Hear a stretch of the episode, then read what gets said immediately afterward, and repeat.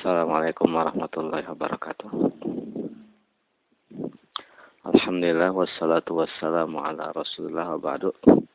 Kita melanjutkan kajian kitab Tauhid. Sekarang bab Fadlut Tauhid wa ma yukaffaru minaz zunub. Keutamaan tauhid dan eh, dosa-dosa e, yang diampuni dengan sebab tauhid.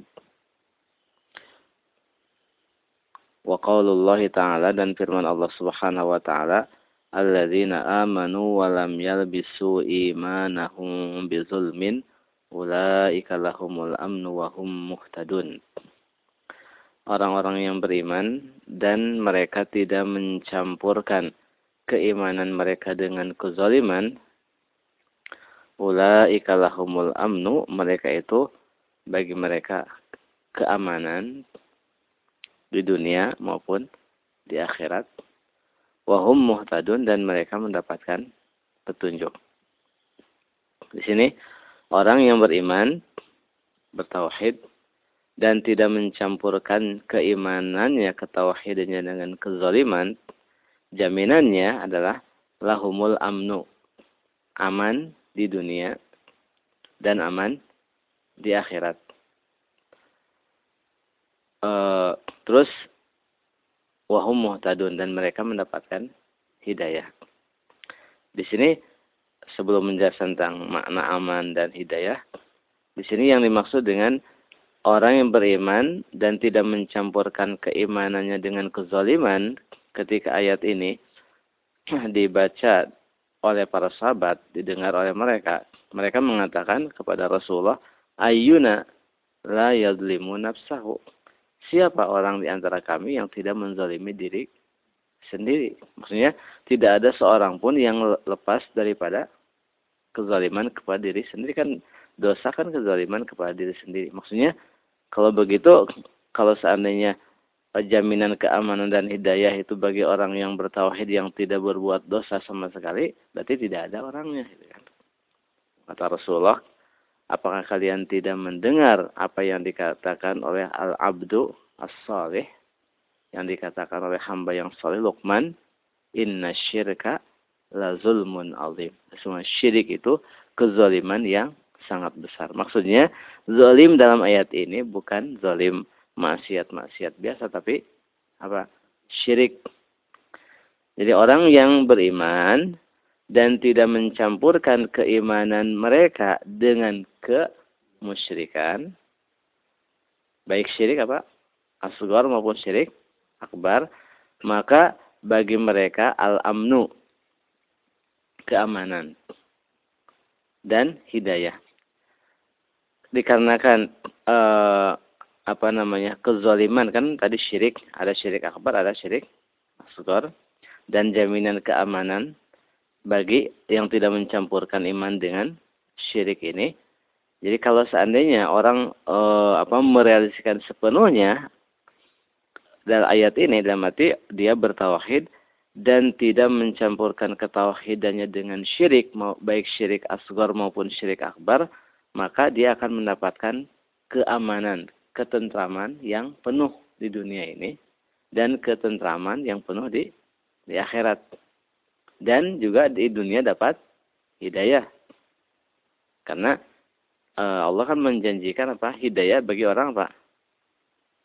Orang yang uh, bertakwa kan.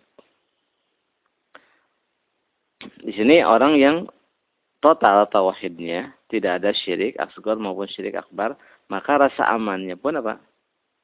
Total di dunia ini. Apalagi di di akhirat. Tapi kalau seandainya dia e, bertauhid tapi ada syirik apa? Asgornya itu rasa ke kenyamanan, rasa ketentramannya tidak total. Maka sebenarnya kalau kadang itu kan ada rasa e, rasa apa? E, ke, apa kecukan kecut apa namanya? was-was atau e, rasa takut yang berlebihan terhadap musuh sama orang kafir, orang musyrik, sehingga membuat orang urung daripada berapa prinsip itu kan, itu sebenarnya karena syirik asgor. Kalau seandainya dia tidak berbuat syirik akbar. Nah, di dunia kan keamanannya tidak mutlak. Tidak total. Nah, di akhirat pun tidak total dalam arti dia di bawah ancaman. Kenapa? Karena bawa dosa syirik asgor. Sedangkan syirik asgor itu walaupun dia tidak mengeluarkan dari Islam, tapi tidak diampuni. Tidak diampuni. Karena e, syirik asgor lebih besar daripada dosa besar. Makanya nanti akan ada asal dari Ibnu Mas'ud bahwa la an ahlifa billahi kaziban ahabbu ilayya min an ahlifa bi ghairihi. Sungguh saya sumpah dengan nama Allah sedang saya bohong, itu lebih saya sukai daripada saya sumpah dengan nama selain Allah sedangkan saya jujur. Nah kalau sum bohong dosa besar kan? E, sedangkan sumpah dengan selain nama Allah apa? Syirik asghar kan? Nah berbohong lebih mendingan daripada syirik asghar sumpah dengan selain nama Allah.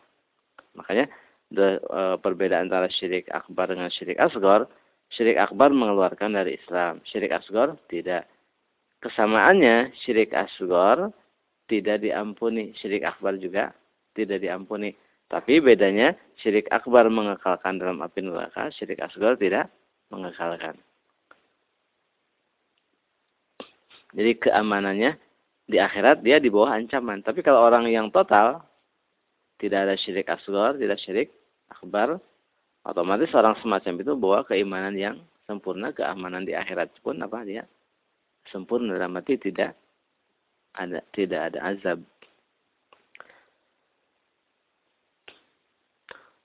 uh, lahumul amnu wahum muhtadun dan mereka mendapatkan hidayah. Oleh sebab itu syirik uh, syirik itu yang menyebabkan orang takut terhadap musuh. Makanya orang kafir apa? Allah masukkan rasa takut ke dalam hati mereka dengan sebab apa? Bima asyroku itu kan dalam Al-Quran itu. Allah masukkan ke dalam hati orang-orang kafir apa? Rasa takut bima asyraku dengan sebab apa? kemusyrikan mereka. Makanya orang kafir apa? Penuh apa? ketakutan. Itu karena syirik mereka. Jadi sini orang yang beriman tidak mencampurkan keimanannya dengan kemusyrikan, baik syirik asgar maupun syirik akbar, maka bagi mereka keamanan yang penuh di dunia dan di akhirat dan mereka mendapatkan hidayah. Sehingga kalau e, rasa aman itu tergantung apa masing-masing kan berbeda ya. Walaupun orang tidak berbuat syirik akbar tapi syirik asghar kadang apa ada. Berarti itu akan mengurangi rasa aman itu di dunia ini. Kemudian An Ubadah Ibnu Samit qala qala Rasulullah sallallahu alaihi wasallam Man syahida an la ilaha illallah wahdahu la syarika lah wa anna Muhammadan abduhu wa rasuluhu wa anna Isa abdullahi wa rasuluhu wa kalimatuhu alqaha ila Maryam wa ruhum minhu wal jannatu haqqun wan naru haqqun adkhalahu Allahul jannata ala ma kana minal amal akhrajah dari Ubadah ibnu Samit radhiyallahu taala anhu berkata Rasulullah SAW mengatakan barang siapa bersyahadat la ilaha illallah wahdahu la syarikalah bersyahadat. Yang namanya bersaksi kan? Yang namanya bersaksi orang tidak bisa menjadi saksi kecuali punya syarat apa? Al ilmu kan tahu. Orang tidak disebut bersaksi tidak sah menjadi saksi kecuali kalau tahu. Di sini bersaksi terhadap la ilaha illallah wahdahu la syarika berarti harus mengetahui makna la ilaha illallah ini. Berarti orang yang e, mengatakan saya bersaksi terhadap la ilaha illallah tapi dia tidak paham maknanya, itu kesaksiannya tidak tidak sah. Syahadatnya tidak tidak sah. Wa anna Muhammadan abduhu wa rasuluhu dan bahwa Muhammad adalah hamba dan utusannya hamba karena Rasulullah adalah makhluk. Ini untuk e, membantah orang yang gulu yang mengkultuskan Rasulullah Shallallahu Alaihi Wasallam. Terus wa rasuluhu dan e, rasulnya ini untuk e, membantah orang yang menafikan risalah dari Rasulullah Shallallahu Alaihi Wasallam. Kemudian dan bahwa Isa adalah hamba Allah dan utusannya.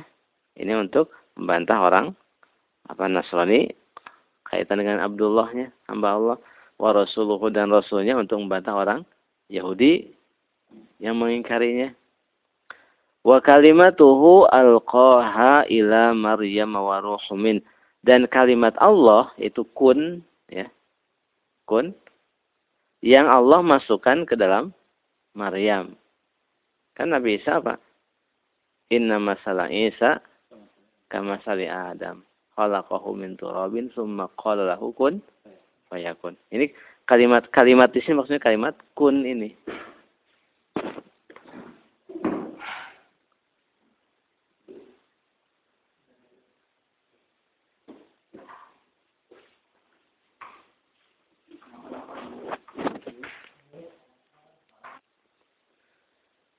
Kalimat Allah yang Allah masukkan ke dalam Maryam itu kalimat kun itu.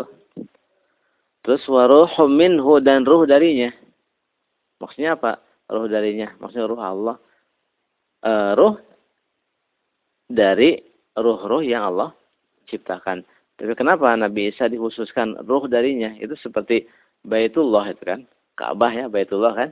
Kenapa e, disebut soalnya semua masjid Baitullah bukan? Baitullah kan. Tapi kenapa dikhususkan Ka'bah? Itu dalam rangka tasyrif itu kan.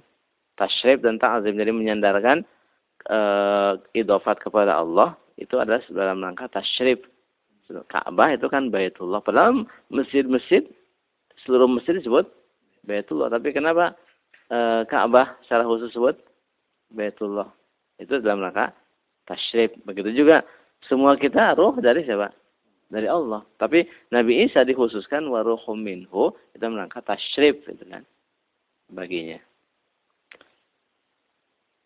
Kemudian wal jannatu haqqun dan bersaksi bahwa surga itu hak.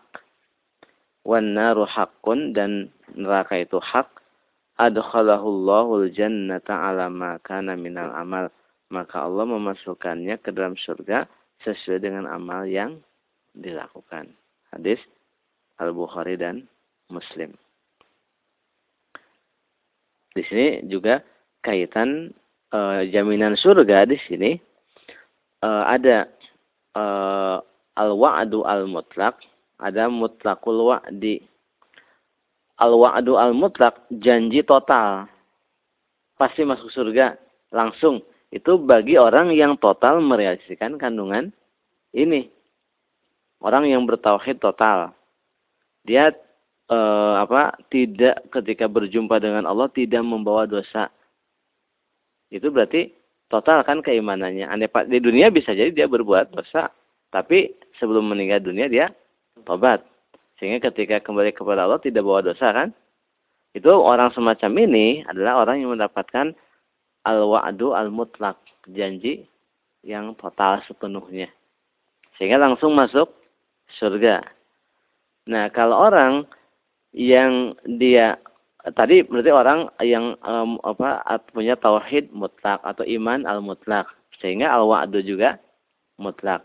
Nah, kalau orang yang punya mutlakul iman atau mutlak tauhid jadi punya nilai ketauhidan punya kadar minimal ketauhidan atau lebih tapi tidak total atau kadar keimanan yang dengannya dia menjadi orang mukmin Nah janji juga tidak al-wa'du al-mutlak tapi mutlakul wa'di.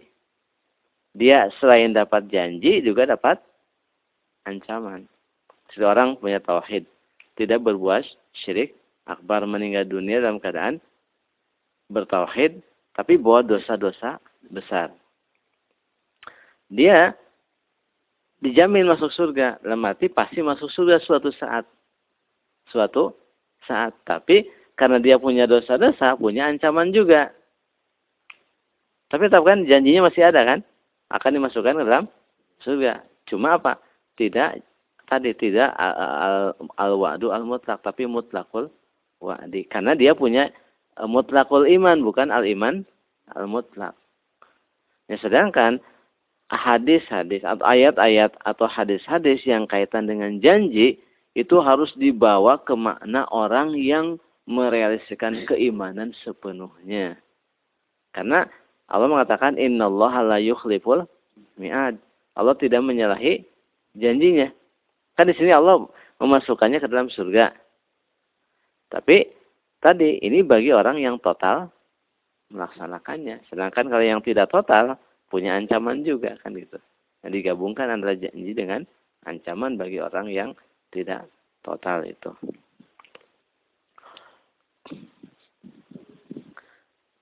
E, kalau orang yang punya tauhid yang total di dunia ini, ketauhidannya itu akan membakar dosa dalam arti mendorong dia untuk apa?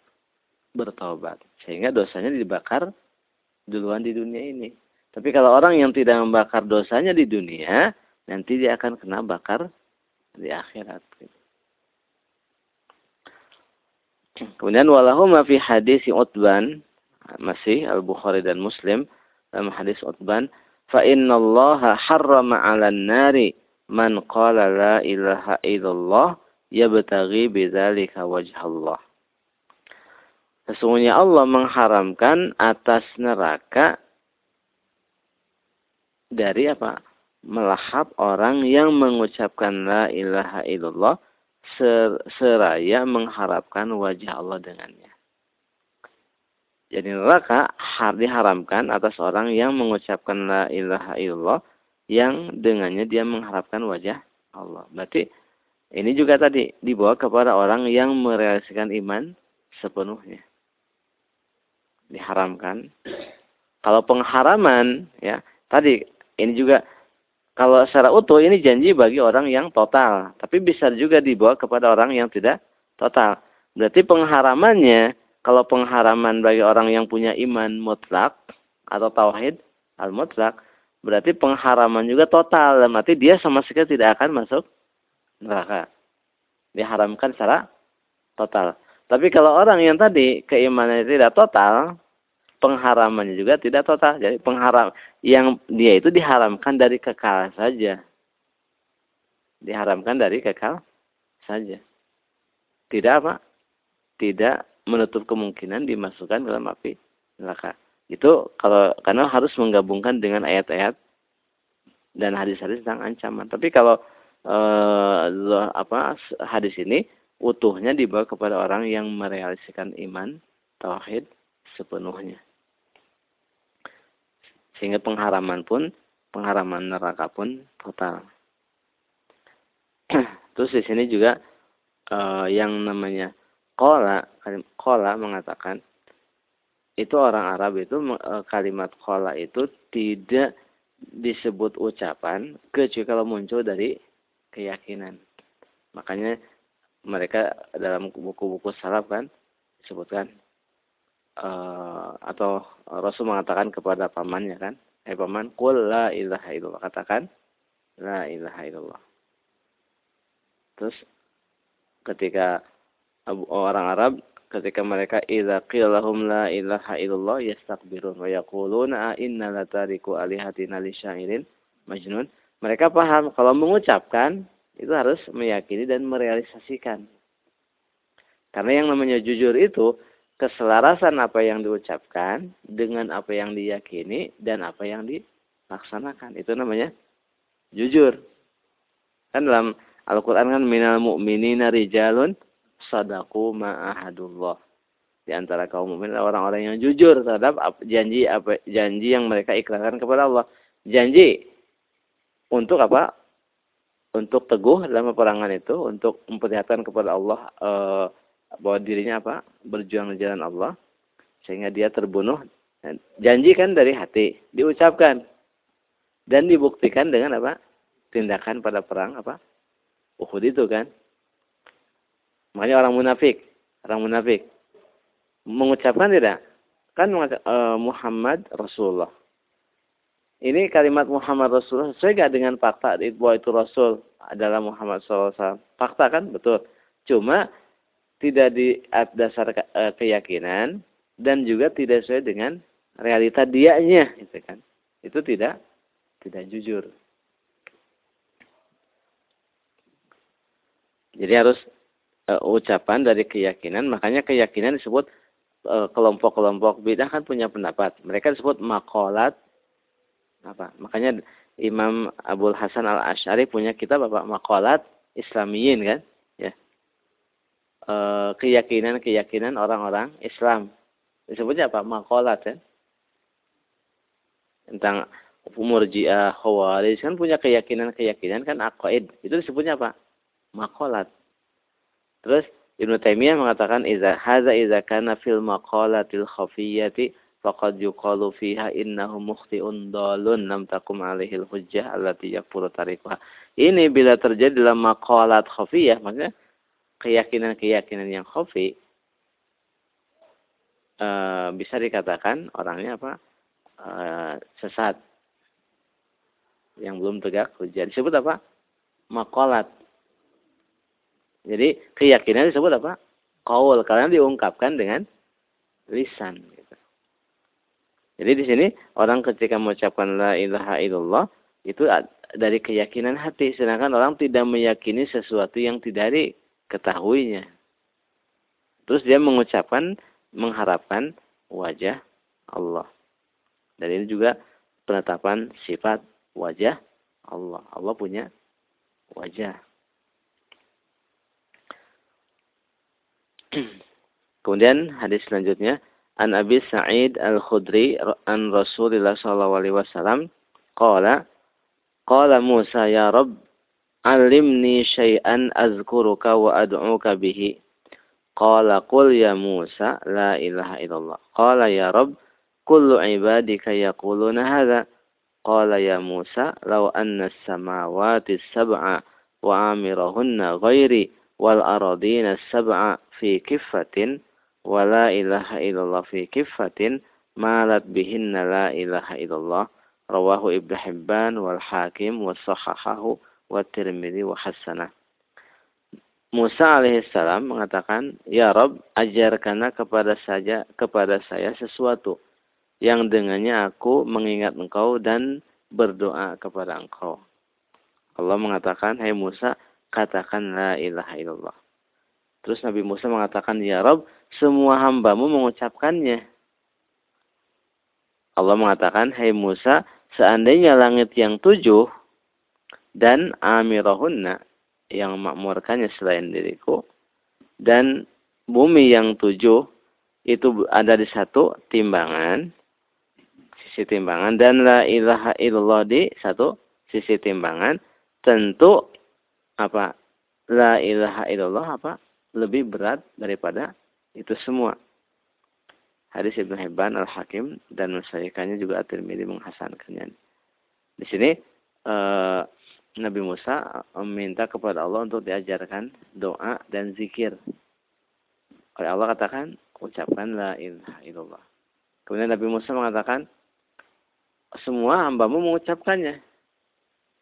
Kata Allah subhanahu wa ta'ala, seandainya bumi dan e, penghuninya e, yang memakmurkannya selain Allah, dan e, yang apa langit yang tujuh, dan bumi yang tujuh, di satu timbangan sisinya, la ilaha illallah di timbangan, sisi yang lain, tentu yang lebih berat, la ilaha illallah.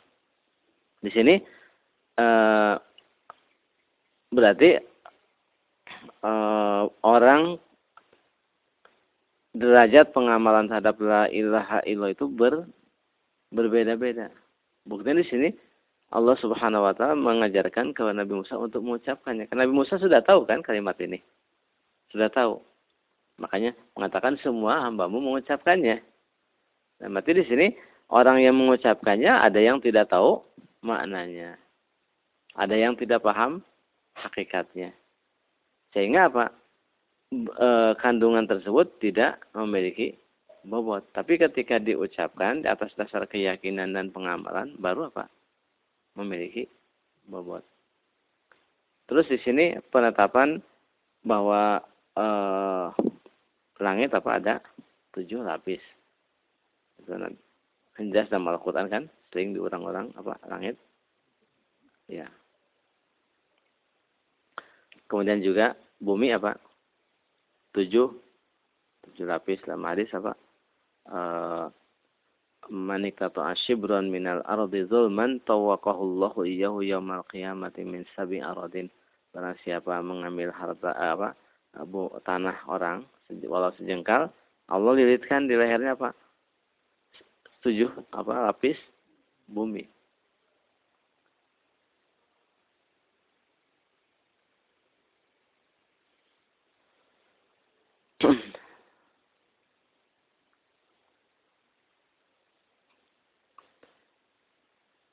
Jadi yang yang membuat berat ini tadi pengamalan. Makanya kan Abu Bakar As-Siddiq radhiyallahu taala anhu ya, mengucapkan la ilaha illallah.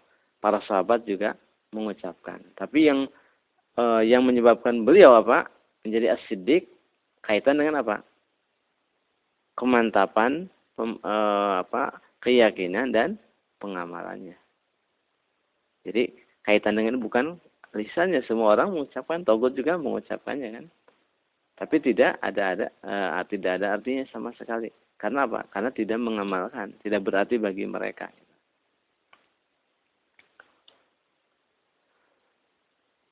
Kemudian juga di sini ada faedah bahwa nabi juga uh, kadang perlu diingatkan tentang faedah keutamaan la ilaha illallah di sini Nabi Musa kan sudah paham maknanya beliau Rasul.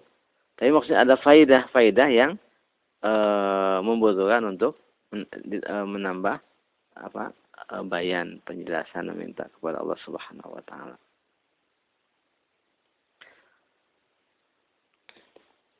Kemudian an Anasin sami'tu Rasulullah sallallahu alaihi wasallam yaqul qala Allah taala ya ibna Adam Lau ataitani biqurabil ardi khataya summa laqitani la tusyriku bi syai'an ataituka biqurabiha maghfiratan. Hai anak Adam dari Anas berkata saya mendengar Rasulullah SAW mengatakan Allah Ta'ala berfirman Hai anak Adam seandainya kamu datang kepadaku dengan membawa sepenuh bumi membawa dosa sepenuh bumi kemudian kamu berjumpa denganku seraya tidak menyekutukan sesuatu pun denganku, tentu aku akan datang kepadamu dengan sepenuh bumi ampunan. Sepenuh membawa ampunan sepenuh bumi. Ini hadis ini kalau tidak dipahami dengan makna yang benar, membuat orang mengenteng-enteng dosa. Ini kan yang penting saya bertauhid kalau bawa dosa sepenuh bumi juga pasti diampuni kan? Atau apa zohirnya gitu kan? Bukan. Kan kalau orang yang tidak tidak memahami hadis ini, kan di sini anak Adam, kalau kamu datang kepadaku dengan membawa dosa sepenuh bumi, tapi kamu datang kepadaku dalam keadaan bertauhid, tentu aku ampuni dosa kamu seluruhnya. Artinya apa? Kalau dipahami secara uh, secara apa mentah. Artinya orang walaupun penting punya tauhid, bawa dosa banyak, membunuh, mencuri, berzina, pasti langsung masuk surga, pasti diampuni. Apa gitu enggak? Kan secara apa secara ya tadi pemahaman uh, apa dangkal seperti itu. Padahal bukan seperti itu. Maknanya orang ketika dia bertauhid punya dosa banyak, pasti tauhid yang dia miliki itu membakar dosanya itu mendorong dia untuk apa? bertobat di dunia sehingga datang kepada Allah dengan dosa-dosa yang di dunia ini pasti, pasti diperlihatkan kan? Pada hari Yaumul Arad kan? Kan ketika penghisaban kan orang ditanya oleh Allah kan? Bukan kamu telah melakukan ini gitu kan?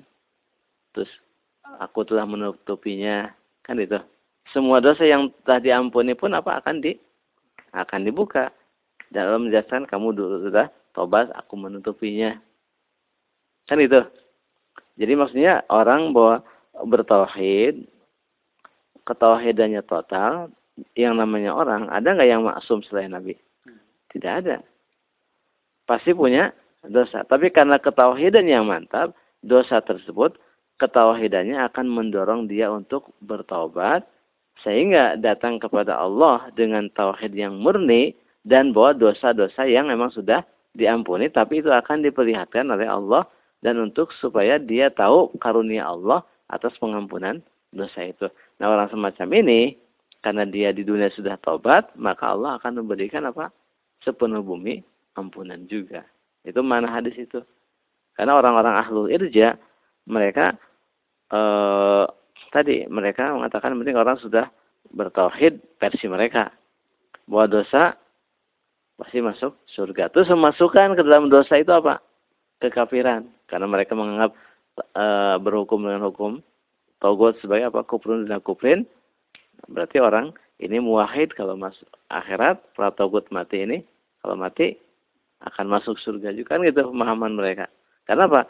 Kekafiran mereka masukkan ke dalam dosa biasa, terus memahami hadis ini dengan pemahaman irja mereka, akhirnya mereka menjaminkan surga buat para togut yang yang musyrik itu.